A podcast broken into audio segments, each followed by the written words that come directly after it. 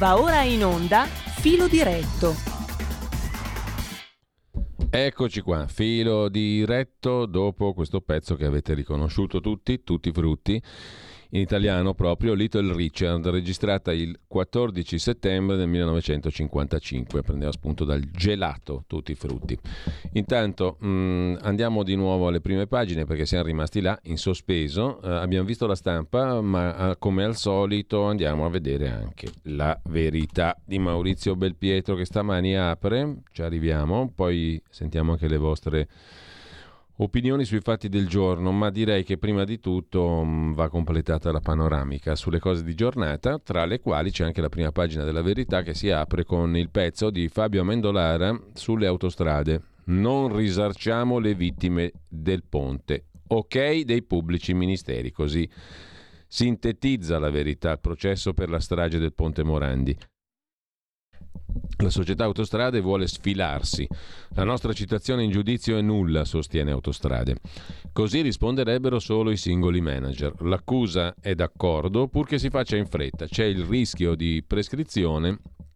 Il giudice decide lunedì. Autostrade per l'Italia e Spea, la società controllata che si occupava delle manutenzioni, hanno chiesto di essere escluse come responsabili civili dal processo per il crollo del Ponte Morandi che il 14 mm, agosto del 2018 causò 43 morti. Hanno sostenuto che la loro citazione è nulla.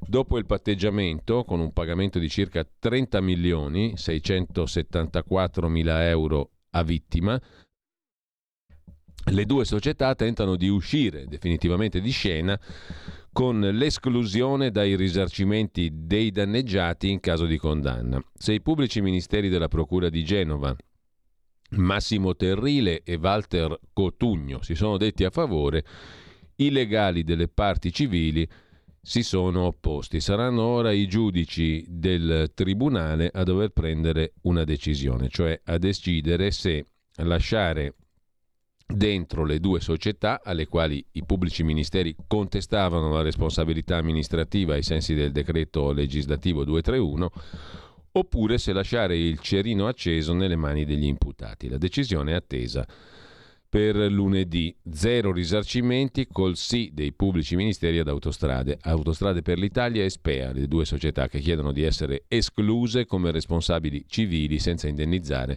700 persone Danneggiate dal crollo, così risponderebbero soltanto singoli manager. L'accusa è a favore per fare in fretta e per evitare la prescrizione. Lunedì decide il giudice. A processo ci sono 59 persone tra ex dirigenti e tecnici di autostrade e SPEA, compresi gli ex top manager della concessionaria dei Benetton, a partire dall'allora amministratore delegato Giovanni Castellucci ex e attuali dirigenti del Ministero delle Infrastrutture e del Provveditorato Opere Pubbliche della Liguria.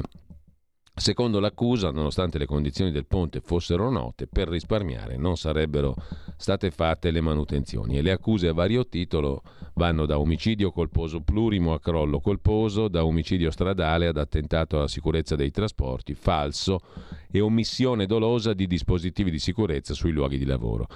Le parti civili al momento sono formate da due nuclei familiari perché la maggior parte dei parenti delle 43 vittime ha accettato il risarcimento di autostrade e non si è costituita. Ma ci sono anche richieste avanzate da associazioni, aziende, sfollati e da persone che hanno subito ferite e lesioni. In udienza preliminare il giudice ne aveva ammesse oltre 300, altrettanti hanno avanzato richiesta all'inizio del processo, si è arrivati a circa 700. Su alcune di queste i giudici non si sono ancora espressi. La richiesta di Autostrade per l'Italia e SPEA poggia su un elemento che durante gli incidenti probatori le società erano presenti come società indagate, ma non erano formalmente indicate come responsabili civili.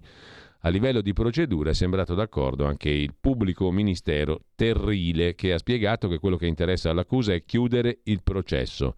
L'interesse primario è provare la responsabilità penale degli imputati e non accertare e liquidare i danni ai danneggiati, i cui diritti non vengono pregiudicati ma posticipati ad altra sede, da qui la richiesta di sfoltire il numero delle parti civili e degli oltre 1200 testimoni citati. Così la mette in prima pagina la verità. La verità che poi si occupa eh, con il direttore Belpietro dello tifo da stadio, scambiano la guerra per una partita di calcio. A proposito della guerra in Ucraina, conflitto scambiato per un derby mentre rischiamo la vendetta russa. La stampa commenta la controffensiva ucraina come una partita di calcio certa della sconfitta degli invasori ma al dietrofront di Mosca potrebbero seguire più atrocità e altre ritorsioni di Putin pronto a tagliarci il gas. Sulla questione del gas, niente tetto al gas, la Germania ce l'ha già, i tedeschi pagano molto meno degli altri europei il metano di Gazprom, scrive la verità, il pezzo è quello di Giuseppe Liturri a pagina 3.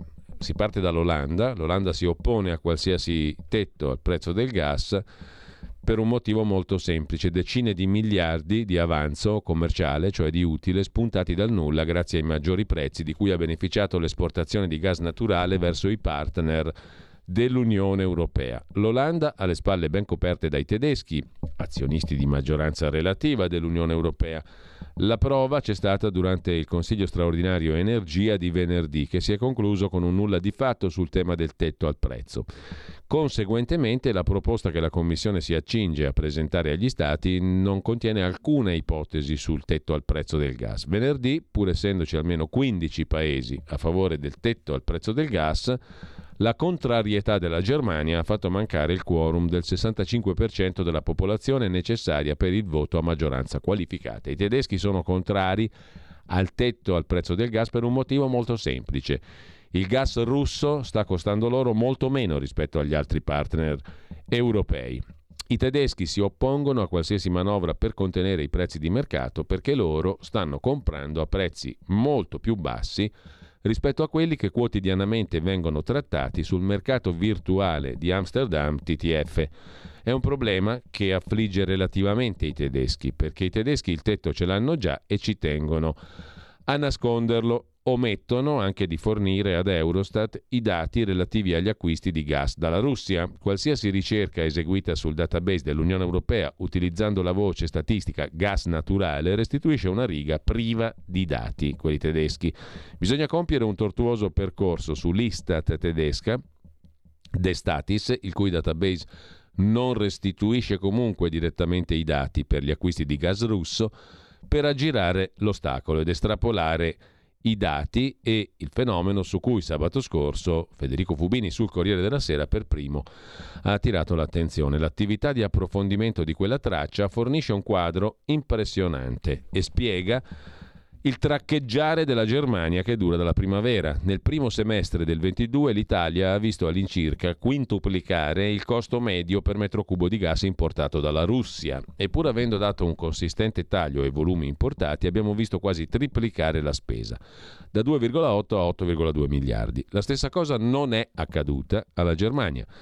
Da Berlino hanno ridotto in modo significativo gli acquisti in volume, ma grazie al fatto che il costo unitario del gas si è moltiplicato solo, si fa per dire, di 2,5 volte, la spesa complessiva è aumentata del 9%.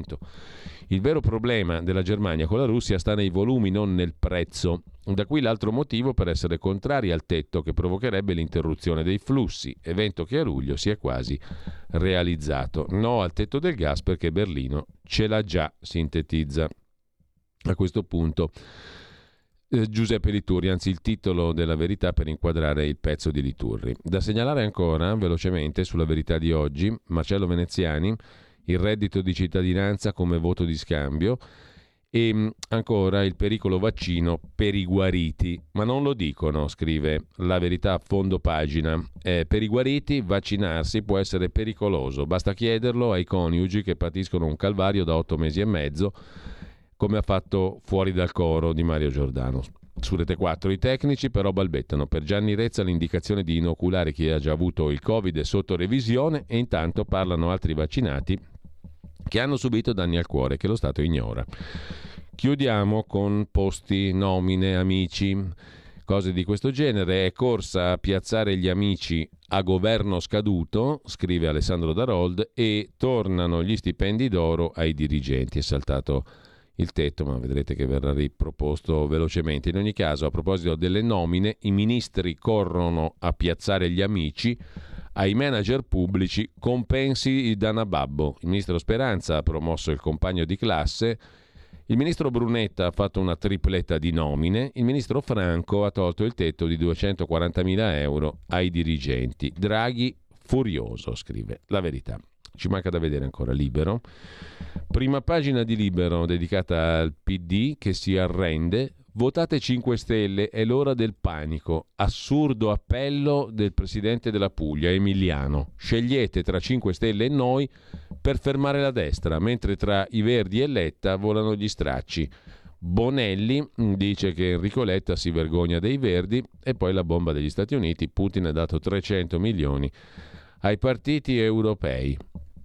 L'importante è il cosa, sottolinea Alessandro Sallusti. In che senso? Dicono che Giorgia Meloni e Matteo Salvini siano ai ferri corti sulle misure urgenti, tipo lo scostamento di bilancio per arginare il caro bollette. Meloni è scettica, Salvini lo vuole. E che Berlusconi a sua volta abbia un'altra ricetta. Può essere, anzi, scrive Alessandro Sallusti, diciamo che è così e quindi dicono che gli alleati di centrodestra sono divisi, per loro governare sarà un problema. Il ragionamento ha una logica, ma di breve respiro, che ha poco a che fare con ciò che saremo chiamati a decidere il 25 settembre. Mettiamo un punto fermo. I tre alleati sul caro energia pensano la stessa cosa, cioè la necessità di arginare il caro bollette. Le divergenze riguardano il come. I tre sono d'accordo che le tasse vanno abbassate, ognuno ha la sua ricetta. Non c'è divisione sull'obiettivo di portare sotto controllo i flussi migratori, il come andrà deciso e così via. Detto in sintesi, scrive Sallusti, i soci del centrodestra hanno obiettivi comuni e condivisi, al netto delle tattiche di propaganda elettorale per contendersi i voti, mentre la coalizione di centrosinistra è divisa non sul come ma sul cosa fare, dalle sanzioni alla Russia agli aiuti militari all'Ucraina, dalle tasse al futuro energetico del paese fino alla collocazione dell'Italia nello scacchiere internazionale. In primo piano ancora su Libero, la Pausini che dice non canto bella ciao, è politica, e poi von der Leyen che occulta la verità sulla Pfizer. I giudici europei accusano, scrive Libero in prima pagina. Di cosa si tratta? Pagina 12 c'è l'articolo di Carlo Nicolato, Corte dei Conti del Lussemburgo all'attacco. Von der Leyen nasconde la verità sul caso Pfizer. Per il contratto di fornitura vaccini più oneroso firmato dall'Unione Europea, le trattative sono state portate avanti in segreto dalla Presidente, che ora non vuole renderne conto. Per tutti gli altri vaccini un team congiunto, composto da funzionari della Commissione e sette Paesi membri, ha condotto colloqui esplorativi. Per quello Pfizer ha fatto tutto la Presidente della Commissione, von der Leyen. Quello con la farmaceutica statunitense è il contratto più oneroso firmato dall'Unione Europea, 1 miliardo 800 milioni di dosi per 35 miliardi di euro, una cifra consistente, ma lasciamo con questo anche la prima pagina di Libero. Renato Farina si occupa dell'Armenia invasa, ma nessuno reagisce e Giovanni Sallusti quelli che rosicano se i russi si ritirano. Per eh, la ritirata dei russi c'è molta gente che sta male, da Marco Travaglio a Toni Cappuozzo, da Alessandro Orsini all'ex generale Fabio Mini, scrive Sallusti. Sono quelli che se la prendono male perché i russi si stanno ritirando, stanno subendo sconfitte eh, sul campo di, di battaglia, sul, sul, campo militare. Eh, con ciò lasciamo libero, andiamo a vedere adesso anche se ce la facciamo, un attimo solo, chiedo l'aiuto della regia. Sì, ci siamo con la prima pagina, con la prima pagina del quotidiano di Sicilia che oltre alle elezioni regionali si occupa del price cap sparito, così la Russia sorride. Però bisogna stoppare le dannose sanzioni, scrive il direttore Carlo Alberto Tregua in primissimo piano. Sui migranti il sindaco di Pantelleria dice che Salvini fa teatro, solo slogan. Il sindaco Vincenzo Campo si è scagliato ieri contro il leader della Lega, le dichiarazioni dopo l'ennesimo sbarco di migranti lunedì a Pozzallo. 26 migranti hanno raccontato che sei di loro non ce l'hanno fatta e tra questi c'erano un ragazzo di 12 anni e un bimbo di 2. Meloni e Salvini insistono per il controllo dei confini. Il sindaco di Pantelleria, in questo caso, ha accusato il numero uno del Carroccio di fare teatro. Il fenomeno migratorio è un problema molto più complesso di quanto qualcuno in questa campagna elettorale vuol far credere. Ma eh, la Lega insiste, rivogliamo i decreti sicurezza, dice Nino Minardo, segretario regionale della Lega in Sicilia. Questo in primo piano, sempre a pagina 2 del quotidiano di Sicilia eh, e ancora dal quotidiano di Sicilia mh, l'agricoltura, i nuovi vigneti, eh, uno dei beni diciamo così dell'isola forse poco sfruttati, mentre andiamo a vedere anche la prima pagina del manifesto, il quotidiano comunista, oltre alla morte di Godard, il mio ultimo respiro il tetto agli stipendi che è saltato per i vertici della pubblica amministrazione e la questione degli extra profitti. Si muove la procura a due settimane dall'esposto di Verdi e Sinistra Italiana che ipotizzava il reato di frode per il, tassa, per il mancato pagamento scusa, della tassa sugli extragettiti da parte dei colossi dell'energia. La procura di Roma ha aperto un fascicolo contro ignoti chiedendo una relazione alla Guardia di Finanza, informa il manifesto in prima pagina. Eh, dal manifesto al Sole 24 ore, super bonus, cessione dei crediti, nuovi limiti per la responsabilità, il decreto aiuti, verità e affari, il quotidiano diretto da Franco Bechis, sugli aiuti che finiscono in tasca ai boiardi. Nel decreto bollette salta il tetto di 240.000 euro annui di stipendio per i capi dei ministeri. Si cerca la manina del colpevole, le tracce portano al ministro dell'economia Franco. Eh, e poi Marin ce l'ha con noi, patto di stabilità con regole più morbide, la Finlandia di Sanna Marin, la premier, venuta famosa ultimamente per i balli, la Finlandia dice di no a, a ammorbidire le regole del patto di stabilità, scrive appunto uh, Verità e Affari uno sguardo alla prima pagina anche di Italia Oggi, liti fiscali, una sanatoria più ampia è alle porte, definizione dei contenziosi pendenti allargata in Cassazione e usufruibile per i ricorsi notificati dal 16 settembre purché non sia ancora intervenuta sentenza definitiva. La questione riguarda coloro che che hanno liti fiscali pendenti, con una correzione alla legge di riforma di giustizia tributaria si amplia il perimetro dei ricorsi che possono godere della sanatoria. Ne fruiranno i ricorsi pendenti in Cassazione alla data del 16 settembre. Sono i ricorsi notificati da, alla controparte entro la data di entrata in vigore della legge perché alla data della presentazione della domanda non sia intervenuta una sentenza definitiva. Così il decreto aiuti bis approvato dal Senato, scrive Italia oggi. Detto questo, ci fermiamo un attimo eh, e mm, tra i vari articoli del giorno vi segnalo, torno a segnalarvi il pezzo di commento di Marino Longoni sulla questione del price cap a pagina 2 di Italia Oggi. Più facile da dire che da fare. Dietro questa parola ci sono più soluzioni. da quando il costo della bolletta ha cominciato a schizzare verso l'alto, si discute di price cap al prezzo del gas, cioè di mettere un tetto al prezzo del gas. L'idea lanciata in Europa da Draghi sta cominciando a essere presa in considerazione dalle istituzioni europee ma dietro l'idea del tetto massimo al prezzo del gas ci possono essere soluzioni molto diverse, sottolinea il direttore di Italia Oggi 7, a pagina 2 di Italia Oggi di stamani. Alcuni paesi europei sono favorevoli a un price cap applicabile solo al gas acquistato dalla Russia e questa è ovviamente la soluzione più semplice, ma avrebbe un effetto nullo sulla bolletta energetica dei cittadini e delle imprese europee perché la Russia ha già chiuso i rubinetti. La seconda ipotesi è quella di un tetto su tutto il gas acquistato dall'Europa nei confronti di chiunque L'obiettivo è mettere freno alla speculazione, ma in questo modo si vanno a turbare equilibri di mercato con effetti difficili da prevedere. Se il prezzo fissato fosse troppo basso, si rischia di restare senza venditori, i quali venditori andrebbero a vendere il loro prodotto a chi lo paga meglio.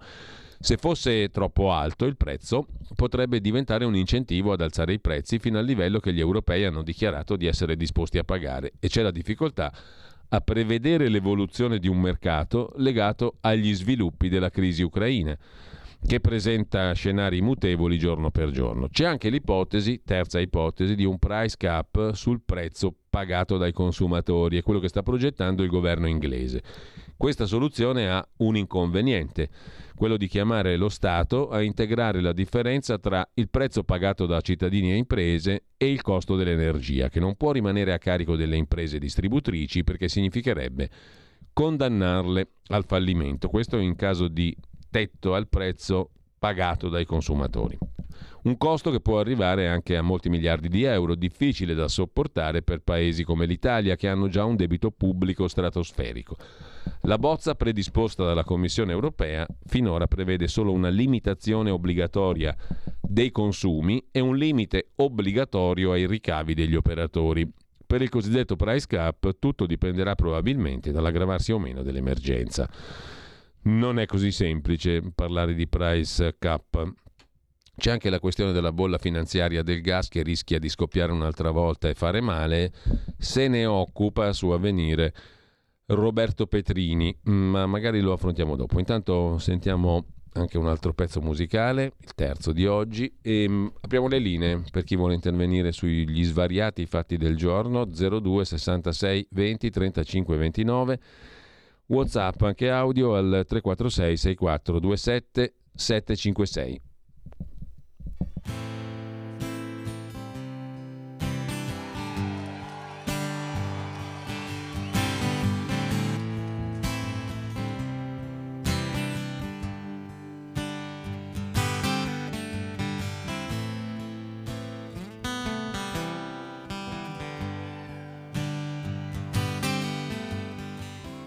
You know, they could play this song on the radio in Canada.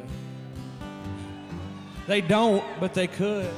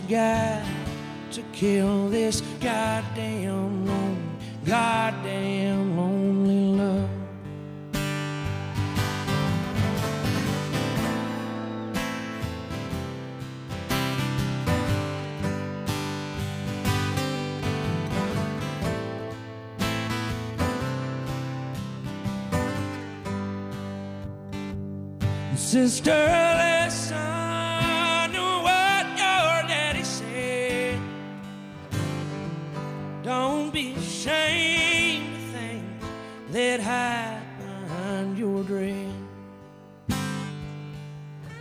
Belly up and arch your back. Oh, I ain't really falling asleep. I'm fading to black.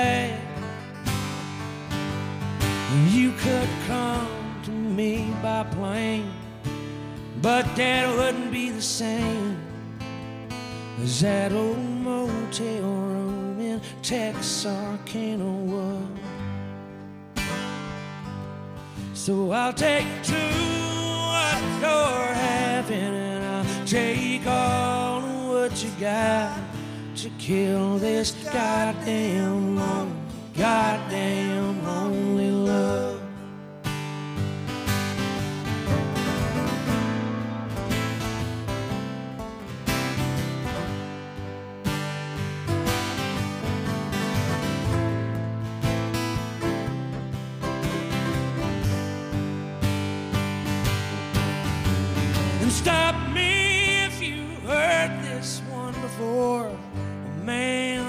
walks into a bar and he leaves before his ashes. Radio Libertà.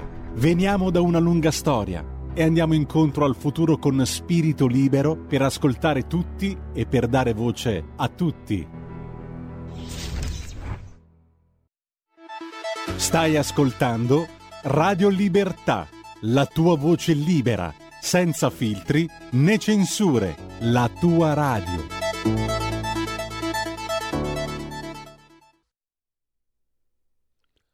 Rieccoci, rieccoci in onda, abbiamo ascoltato prima, terzo brano musicale di oggi, calendario in mano, 14 settembre 1966.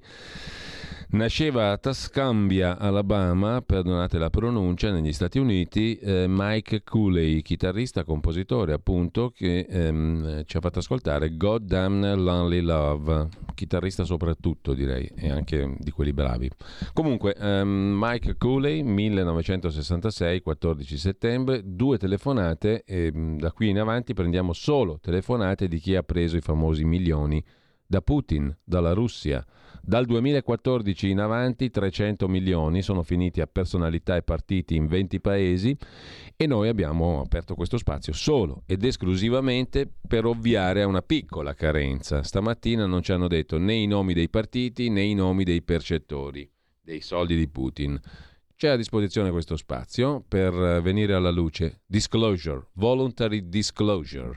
Chi ha ricevuto i soldi sporchi di Putin, i soldi russi, ha la possibilità di dichiararsi, non possiamo garantire l'immunità mediatica, neanche quella penale ovviamente e nemmeno civile volendo, però insomma ha la possibilità di far bella figura chiamando allo 02 66 20 35 29, purificarsi la coscienza e venire alla luce. Non c'è alcun salvacondotto, ripeto, mediatico perché sarete massacrati, sarete distrutti, eccetera, eccetera, però almeno fate bella figura. Venite alla luce e dite sì, ho preso i soldi di Putin. Sentiamo il primo di coloro che sono stati beneficati dal presidente russo. Pronto? Ciao Giulio, sono Laura da Bologna. Ciao Laura, quanti soldi hai preso tu da Putin tra il 2014 a oggi? Per il momento sono io che sto pagando, a dirti la verità. Eh, non, mi spiace, mi spiace molto. Ci sono dei ritardi ecco, su questi Swift, mm. forse perché hanno tolto i Swift. Ah, ecco, ma, ma da, da, poco però, dal 2014 sarà arrivata roba tra triangolazioni, amici. Eh, sì, mi sono arrivate noccioline, mm. mi sono arrivate eh, frutta secca, sì. sì. sì. E sono ah, venuto buono.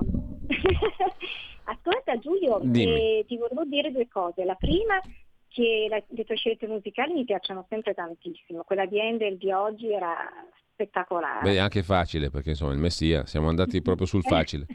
Mm.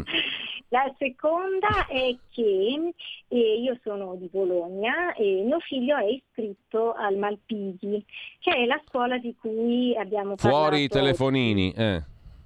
Fuori i telefonini. Volevo mm. dirti che la maggior parte dei genitori che io ho sentito, perché mm. appunto essendo i miei colleghi genitori di figli a cui è stato tolto il cellulare, nella realtà di fatto siamo molto contenti e eh. comunque non è una novità, lì al Malpighi è già così da anni, abbiamo frequentato anche le medie. Ma scusami l'ignoranza, ma eh, nelle, non è che in tutte le scuole funziona così? Perché mi sembra una norma che... No, no, infatti no. ti sto parlando del Malpighi, è l'unica esperienza che ho. No, no, certo, ma a me sembra che in Italia tutte le, tutte le classi non c'è il telefonino, sennò diventa un casino. No.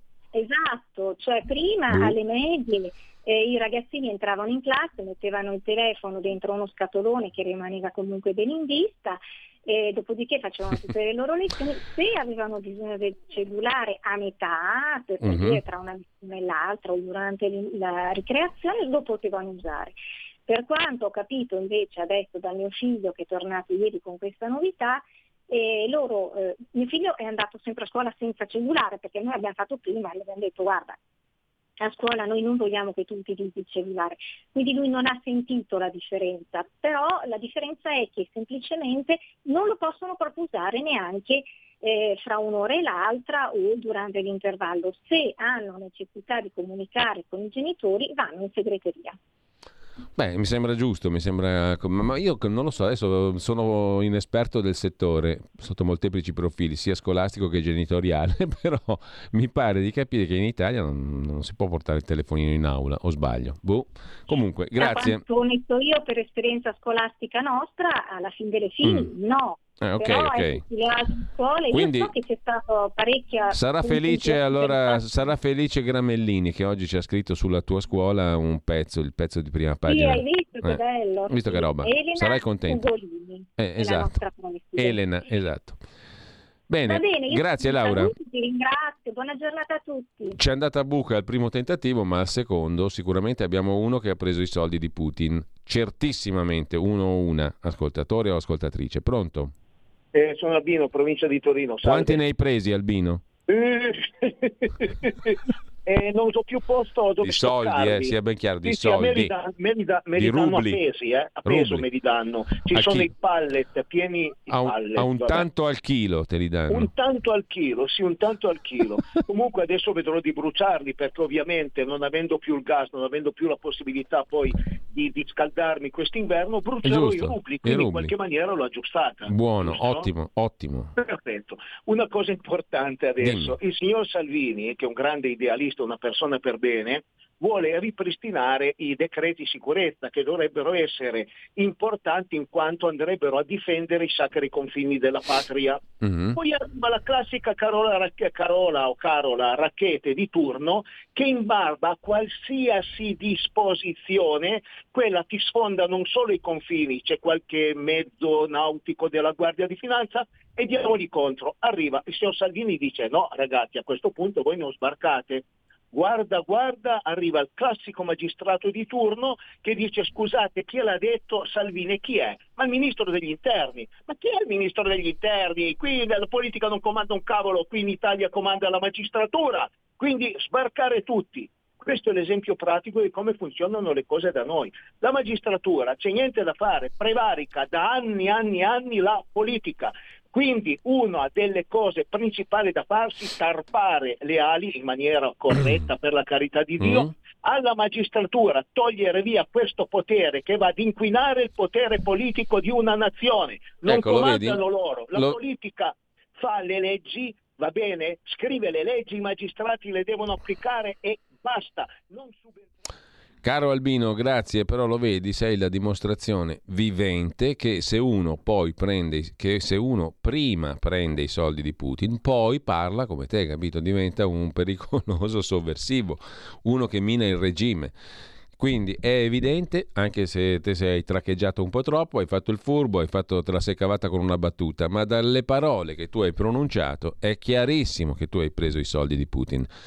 Austerity 2022, oggi l'amico Carlo Cambi non è con noi per impegni legati a Linea Verde, per cui lavora per Rai 1, eh, e però eh, la copertina di Panorama stamani in edicola è sua. Austerity 2022, l'inflazione punta al 10%, i rincari della bolletta di gas e luce oscillano fra il 60 e l'80%, si annunciano ulteriori forti aumenti nel carrello della spesa e le risposte?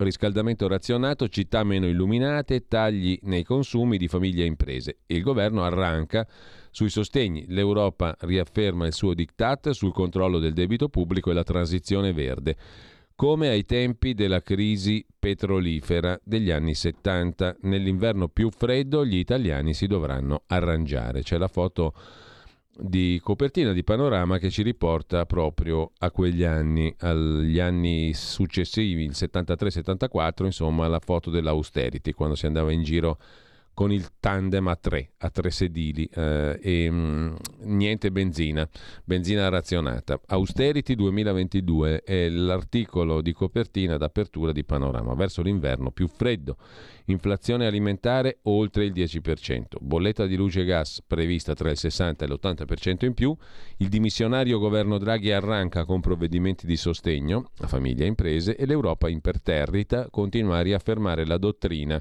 della costosissima transizione verde green. Questo ovviamente senza dover aumentare il debito nei Paesi membri che hanno problemi immediati, come è successo durante la crisi petrolifera degli anni 70, per gli italiani, per gli italiani sarà una stagione di austerity, sostiene il nostro Carlo Cambi. C'erano già i monopattini all'epoca, nel 73, guardate qua la foto, la prima austerity del 73. La crisi petrolifera imposta dai produttori obbligò l'Italia a ridurre i consumi energetici e alla fine dell'anno si diffusero le domeniche a piedi. C'è una foto qui di Milano dove si andava in monopattino in piazza del Duomo. Adesso ci sono tutt'altri monopattini mm, e tutt'altri monopattinatori, perché alla mattina presto quando si arriva qua, personalmente, si vede un sacco di gente strana che va sul monopattino. Magari dopo aver fatto qualche scippo notturno, eh, eh, il pensiero inevitabilmente corre su quello, perché sono facce un po' troppo strane quelle dei monopattinatori attuali, non c'hanno niente a che vedere con i monopattinatori del 73 in Piazza Duomo. L'ho fatta lunga, ma ci sono, credo, altri percettori di rubli russi in attesa di confessarsi pubblicamente. Avete una chance incredibile qui allo 02 66 20 35 29. Emergete. Fate la vostra voluntary disclosure, venite alla luce, confessatevi in pubblico, avete percepito i rubli? Pronto? Mi hai beccato Giulio. T'ho beccato in pieno. Su te non avevo dubbi, Nando. Eh, te proprio... Beccato, guarda. Ma te guarda, anche se negavi davanti al Padre Eterno, io so che li hai presi. No, no, ma finalmente Vladimir Putin e il patriarca Kirill hanno riconosciuto i miei lunghi sforzi ormai decennali in difesa della Santa Madre Russia. E mi hanno mandato uno scudo d'argento, una moneta da 5 centimetri del valore di 5 rubli degli anni 20. Bello. Una falce il martello, il sole nascente, operai al lavoro in una fonderia. Il problema è non so da chi farmela cambiare. Ho provato lì in via Bellerio a farmela cambiare in euro, ma hanno detto che loro prendono solo i rubli di adesso. Eh no? sì, esatto. Per quelli esatto. con la falce e il martello devo rivolgermi a Letta o alla Boldrina. Qui c'è, c'è una stanza proprio sotto l'ufficio di Salvini, c'è una stanza che è come quella di Paperone, ma dentro non ci sono i dollari, bensì i rubli. Sì, ma quelli che io e... hanno la falce e il martello, non li hanno voluti. Capito? E non li hanno voluti no, perché non quasi so dove portarli. Si usano quelli buoni da spendere, quelli veri, capito? Quindi... No, sono veri anche questi, ma sono del 1924. Eh, ma, ma, quando il Salvini è un po' stanco, no? che ha fatto troppi comizi, è stato troppo in giro, ha scritto troppi TikTok e compagnia bella, si butta dentro a nuotare in mezzo ai rubli come Paperon de Paperoni faceva nei dollari. Te lo ricordi? Sì, sì, sì. sì. È così. C'è una stanza bellissima qua in via Bellerio, piena di rubli. Comunque se qualcuno mi sa dire quanto valgono 5 rubli d'argento del 1924 con la faccia e il martello e dove posso farmeli cambiare mi fa un favore. Oh, bello però Nando, eh? bellissimo. Grazie Nando e al prossimo percettore di rubli russi abbiamo in, in linea, senz'altramente e sicuramente 02 66 20 35 29.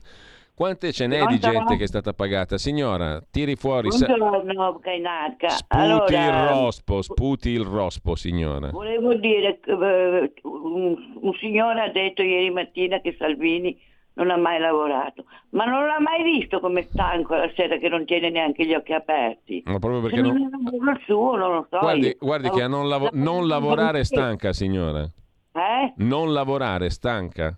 No, non scherziamo, Salvini lavora. Volevo dire, faccio un appello al signor Putin, Sì. perché io ho bisogno, siccome ho bisogno di farmi i denti e mi hanno rubato tutto l'oro e hanno lasciato l'argento, sicuramente sono zingari, perché l'argento gli porta male, eh, se mi manda qualcosa lui, visto che è gente dell'est. Eh, se mi sì. fa un bonifico, qualche cosa, poco- io lo accetto volentieri, non faccio nessuna remola, eh. Signora, io sono d'accordo con lei, adesso c'è poco da scherzare, però insomma, grazie anche per il suo intervento. Mm, questi sarebbero mm, versamenti, come dire, di natura un po' diversa, ma molto utili, Mm, mentre invece qua si ragiona di versamenti ignoti, a partiti ignoti, a soggetti ignoti, eh, però se ne parla. Se ne parla com'è che stata- era interessante quell'intervista che abbiamo letto prima eh, su Repubblica all'ex ambasciatore americano alla Nato Kurt Volker, il quale davanti alla domanda, diciamo, circa per esempio, non so, Fratelli d'Italia. Allora lui tira dentro anche Fratelli d'Italia. Anche Fratelli d'Italia ha ricevuto qualche aiuto. Il ritornello costante è che anche Fratelli d'Italia abbia ricevuto qualche aiuto. Il ritornello, cioè si sente dire, si è sentito dire il ritornello. Non ho prove dirette personali, ma è un ritornello costante che c'è stata qualche assistenza. La Lega è in circolazione da parecchio, era noto che riflettesse le prospettive russe, eccetera, eccetera. Cioè è un si dice, è un ritornello. Allora, per ritornello costante noi diciamo che 300 milioni di, di, di, dollari sono arrivati a 20 partiti, a, o meglio, eh, in 20 paesi, a diversi politici, forze politiche, partiti e candidati. Però non diciamo chi, perché è un ritornello, l'abbiamo sentito dire. Questo è un modo molto interessante no, di fare comunicazione. Intanto voi avete la possibilità di fare la schietta, venite alla luce e dite sì, io ho ricevuto i soldi di Putin. Punto. 02 66 20 35 29. Pronto? Pronto? Prego, confessi, confessi. Sì, sì, sì, sì, però purtroppo me ne ha dati pochi, perché ha dovuto Perché? spendere 300 milioni per interferire sulle elezioni dei Americane. Stati, quindi quello che è rimasto è rimasto poco, diciamo. Ah, ho capito. Ma- Mm. Però io mh, voglio dire, no, spendono così tanto per interferire i russi, mentre invece agli americani basta una dichiarazione di un tipo qualsiasi per interferire molto più pesantemente, perché dalle dichiarazioni che ha fatto è un'interferenza enorme che fa nelle mh, prossime votazioni. Seconda cosa che volevo dire, sentivo stamattina che la Germania è, mh, è- più furba di noi, diciamo tra virgolette, perché lei già acquista il gas a una cifra molto molto inferiore alla nostra. Allora, ricollegandomi alla fontana di Trevi di ieri, dove c'erano gli ingegnosi italiani che riuscivano a vendere le, cose pubbliche agli stranieri, dove, sono- dove è finita tutta questa mh, furbizia degli italiani? Forse sarebbe meglio sostituire qualche politico con qualche comico, ma nel vero senso della parola. Mh, Parlo di, di- di gente elevata tipo Totò o tipo qualcun altro, insomma. Forse ne avremmo un guadagno. Sì, ti ascolto per Va bene. Allora, abbiamo un'altra telefonata. Pronto? Ciao, sono Donatella da Cremona. Allora, ieri sera per la prima volta, dopo tanto tempo, ho guardato sul quarto che c'era Palombelli e c'era Romeo, Mhm. dove appunto hanno parlato di questi soldi che l'America. E c'era uno del PD dove appunto ha detto che la Lega ha preso i soldi. Mm.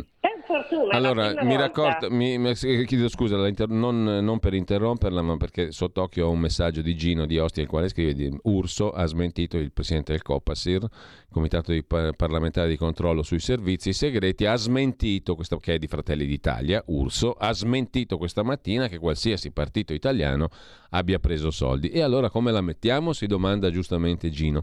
Chiudo parentesi e le lascio di nuovo la parola, signora. Era per- Ti, stavo par- dicendo che appunto ieri sera c'era lì Ricci, Mm. del, eh, Ricci del PD dove appunto eh, ha insinuato che la Lega ha preso i soldi. per fortuna è la prima volta che succede, la Palombelli ha ricevuto un messaggio da Matteo, dove Matteo ha detto che il suo avvocato prenderà eh, appunto provvedimenti- e probabilmente denuncerà la persona che ha detto che la Lega ha preso i soldi perché appunto non l'hanno mai fatto. E stamattina appunto guardando come hai detto te il televideo mi ritrovo non solo Urso ma anche quello che c'è a capo dei servizi segreti dove ha detto che loro in Italia per adesso non hanno ricevuto nulla non sanno nulla, però non c'è nessun partito che ha... Quindi, ma che partito è? Ma che partito è quello Sì, ma- ma stiamo, stiamo perdendo solo tempo. Ti ringrazio, la ringrazio per la telefonata, ma stiamo perdendo veramente solo tempo per, con queste cose qua. Sono degli enormi megagalattici diversivi che fanno proprio perdere solo tempo. Però qui invece noi siamo concreti, abbiamo 10 minuti e in 10 minuti nomi e cognomi di persone che chiamano, sono tracciabili e che hanno preso sti benedetti soldi da Putin. Una cara amica ascoltatrice ci manda anche una copia di uno dei rubli, eccola qua, Mm, la vedete? Mm, eh, per un attimo la inquadriamo, eccola qui, è questa. Ok, togliamo l'inquadratura, eh, la nostra amica ci manda una copia, ne ha presi tanti, scrive vi mando una banconota come prova. Oltre a, anche questa è un'immagine interessante, mm, questa qui è invece Londra 1916, c'era già una gentildonna che viaggiava con un bellissimo monopattino, molto bello tra l'altro, se lo riproponessero anche esteticamente oggi avrebbe un successo da TikTok. questo monopattino di Londra 1916. Due telefonate, presumo, due percettori di rubli russi. Pronto? Pronto? Buongiorno, quanti ne ha presi? Eh, io sono Mario D'Arieti. No, volevo ringraziare Vladimir. Grazie Vladimir, ieri mi è arrivato il bonifico, un ottimo, milione di euro. Ottimo. Però troppa grazia a Sant'Antonio, io mi accontentavo di un decimo. Eh, ecco. vabbè, Comunque, insomma, ma a rublo, a rublo donato non si guarda in bocca. Eh, volevo approfittare di questa occasione per ringraziarlo pubblicamente, mi è Ah, arrivato ha fatto giusto bene. ieri. Eh, Caro, caro Vladimir, in russo si dice anche Volodia, lo chiamiamo volgarmente Volodia, grazie Volodia, però per quest'anno basta, me- già mi hai rifornito anche gli anni passati. Ecco, Quindi ovviame- fermiamoci qua. ovviamente lei voterà Lega, è chiaro, giusto? Sì, ma eh, dove io lì alle 7 meno 10 del mattino, sto 10 minuti prima dei 16. che Eh, per, scherziamo. per forza, Eh, ci mancherebbe io- altro. Eh, Io correrò. No, ma io volevo fare un'osservazione. prego. Eh, che gli americani vanno a dare lezioni praticamente di come ci si intrufano gli affari interni altrui. Ma io dico, ma loro in cento anni di storia si sono intrufolati, hanno finanziato tutti i paesi del mondo, hanno causato guerre da tutte le parti del mondo. Il bu- lei conosce il vecchio detto, no? Il bue che dice cornuto all'asino. Cioè loro hanno finanziato le rivoluzioni, le guerre, e, i- tutti i più grandi disastri, va bene? Hanno finanziato, vabbè, poi un giorno sarebbe da fare, con questo concludo, eh, caro Sì. Cainarca, Sì. caro Cardinal Cainarca, caro Cardinal, Eh. sarebbe da fare la storia sconosciuta, perché c'è la storia ufficiale e poi c'è la storia quella sconosciuta. Hanno finanziato la rivoluzione bolscevica, hanno dato, nessuno lo sa, i soldi, i finanziamenti al Partito Comunista Cinese in funzione anti-giapponese. I regimi comunisti al mondo l'hanno messi loro al potere, va bene? Mm. E dieci- il presidente Wilson dice- diede una eh, una, ehm, un passaporto americano a Trotsky, che era in esilio dorato in- a New York, e 10.000 dollari per rientrare in Russia. Questo magari la gente non lo sa. Hanno, hanno- fatto tutte queste cose qui nel mondo e si permettono di dire che gli altri si intufano. Loro è l'azione bene. più criminale della terra. Va bene, la ringrazio. Il magico mondo del non ce lo dicono o del non ce l'hanno detto è sempre molto affascinante. Però quello che è certo è che lei si è ricevuto i soldi da Putin e l'ha detto in diretta al telefono a 02 66 20 35 29. Un audiomessaggio via WhatsApp. eh, sentiamo un po'. Oh, buongiorno. Io ho preso 10 milioni di rubli da Putin, anzi dalla Russia, Eh. il motivo per cui mi sono trasferito alle Canarie. Ottimo. Ciao. È chiaro, limpido, semplice, trasparente e poi dalle Canarie il nostro amico magari vota anche Lega o tutt'al più, visto che è un ritornello, lo sentiamo dire, Fratelli d'Italia, lo sentiamo dire, è un ritornello che anche loro abbiano preso soldi. Eccomi qua. Buongiorno, scrive Simone dal Friuli, eh, rubli russi con falce e martello. Per non dar nell'occhio ogni tanto faccio dei viaggi negli ex stati dell'Unione Sovietica per riciclarli in qualche mercato del luogo. Ovviamente il mio voto va alla Lega, questo beh, per forza, se uno prende rubli che cavolo vuoi che voti? Lega, no? Tutt'al più si vocifera, c'è un ritornello Fratelli d'Italia, ma ehm, il mio voto va alla Lega che mi permette di avere buoni rapporti economici con la madrepatria. Russia, scrive il nostro percettore di rubli. Caro Giulio, eh, lei dice bene che i dollari ai partiti sono robe da ridere, però le garantisco che ha fatto breccia e più ci credono, un po' come il caso Metropolitan. Audio messaggio. Io sono Pier da Riccione, anche se adesso sono a Bologna e eh, devo confessare ho tanti rubli, solo che sono stato un po' astuto. Siccome la vicina di fronte è russa, gliel'ho nascosti nel, eh, nella sua cuccia del cane. Ciao. Ah, però ha usato il metodo Cirinna, diciamo così. 02 66 20 35 29 Pia, ma a qualcuno frega ancora qualcosa che qualche partito abbia ricevuto rubli dalla Russia? Se così fosse il PD non esisterebbe da tempo, perché quando era PC hai voglia quanti soldi ha ricevuto non solo dalla Russia, ma dall'Unione delle Repubbliche Socialiste Sovietiche, l'URSS. Eh, e ancora Giovanni, io ho preso il cubo di Rublik, eh, scrive Giovanni.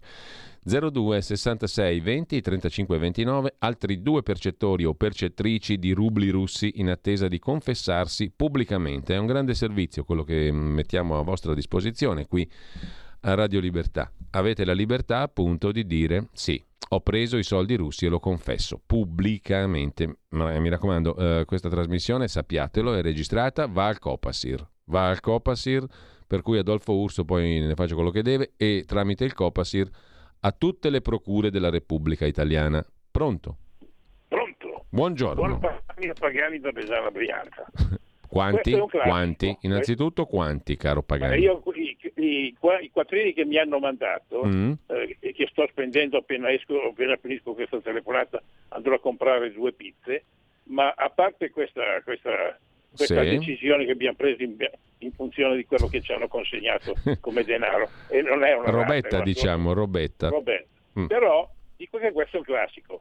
A una settimana dalla Lega salta sempre fuori il casino. Salvini ieri sera diceva che querelava. Io dico che ha ragione. E qualcosa comunque è servito. Perché io ero, molto esitante come votare. Adesso eh, sono cadute tutte le mie esitazioni e visto che questa gente usa il sistema comunista del calunnia, calunnia e qualcosa resta sempre attaccato, andrò a votare Lega, anche se dovrò ingoiare dei rospi enormi, Mm. perché nel mio collegio c'è Berlusconi Ulla. come candidato. Che e, viene, e solo a parlarne mi viene il vomito. Eh, Eh. per cui vediamo. Vabbè. A parte ciò, Sa- Salvini, se quereli, gli devi dire qual è il giudice che ti dà ragione. Perché purtroppo il signor Mattarella ha permesso che venisse cassato il nostro referendum più importante, che era quello della responsabilità civile dei giudici. Ricordiamo sempre questa cosa. E il signor Palamara, parlando con i suoi complici, diceva dobbiamo far fuori la Lega perché, perché è il partito che dà più fastidio. Vi ricordate di Palamara? E il signor Mattarella, che doveva azzerare il CSL, ha pensato bene di stare zitto e fare il pesce in barile. Quindi votiamo Lega anche se i dubbi mi restano, ma però visto che il sistema dei comunisti è sempre lo stesso, A proposito, eh, grazie, a, grazie Pagani. A proposito di comunisti, eh, la ditta, ve la ricordate, così chiamava il suo stesso partito Bersani, l'ex ministro, segretario del PD, presidente della regione Emilia-Romagna. Eh, Bersani eh, chiamava così il partito. Bene, due della ditta, eh, una simpatica vignetta che ci manda un ascoltatore, c'è Bersani che parla con un altro autorevole membro della ditta, E, mm, anche per lui la parola ditta è molto appropriata perché il suo nome è stato tirato in ballo in molte occasioni con uomini d'affari, affari e via dicendo. Si è proposto anche come mediatore con la Colombia, le armi e via dicendo. Quella roba là è finita in nulla, non ha saputo più niente, però insomma D'Alema, insomma, lui, no? E, e allora c'è Bersani che si rivolge ad D'Alema.